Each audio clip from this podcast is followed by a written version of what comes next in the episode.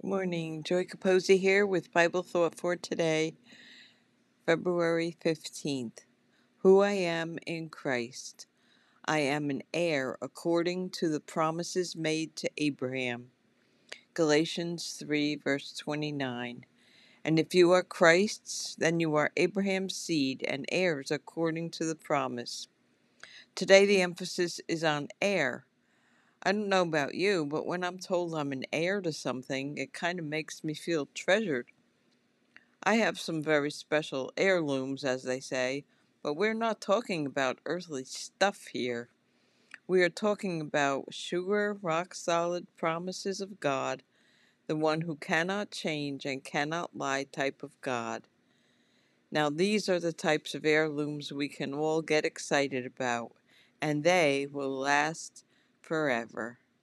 Have a wonderful day and spread the word.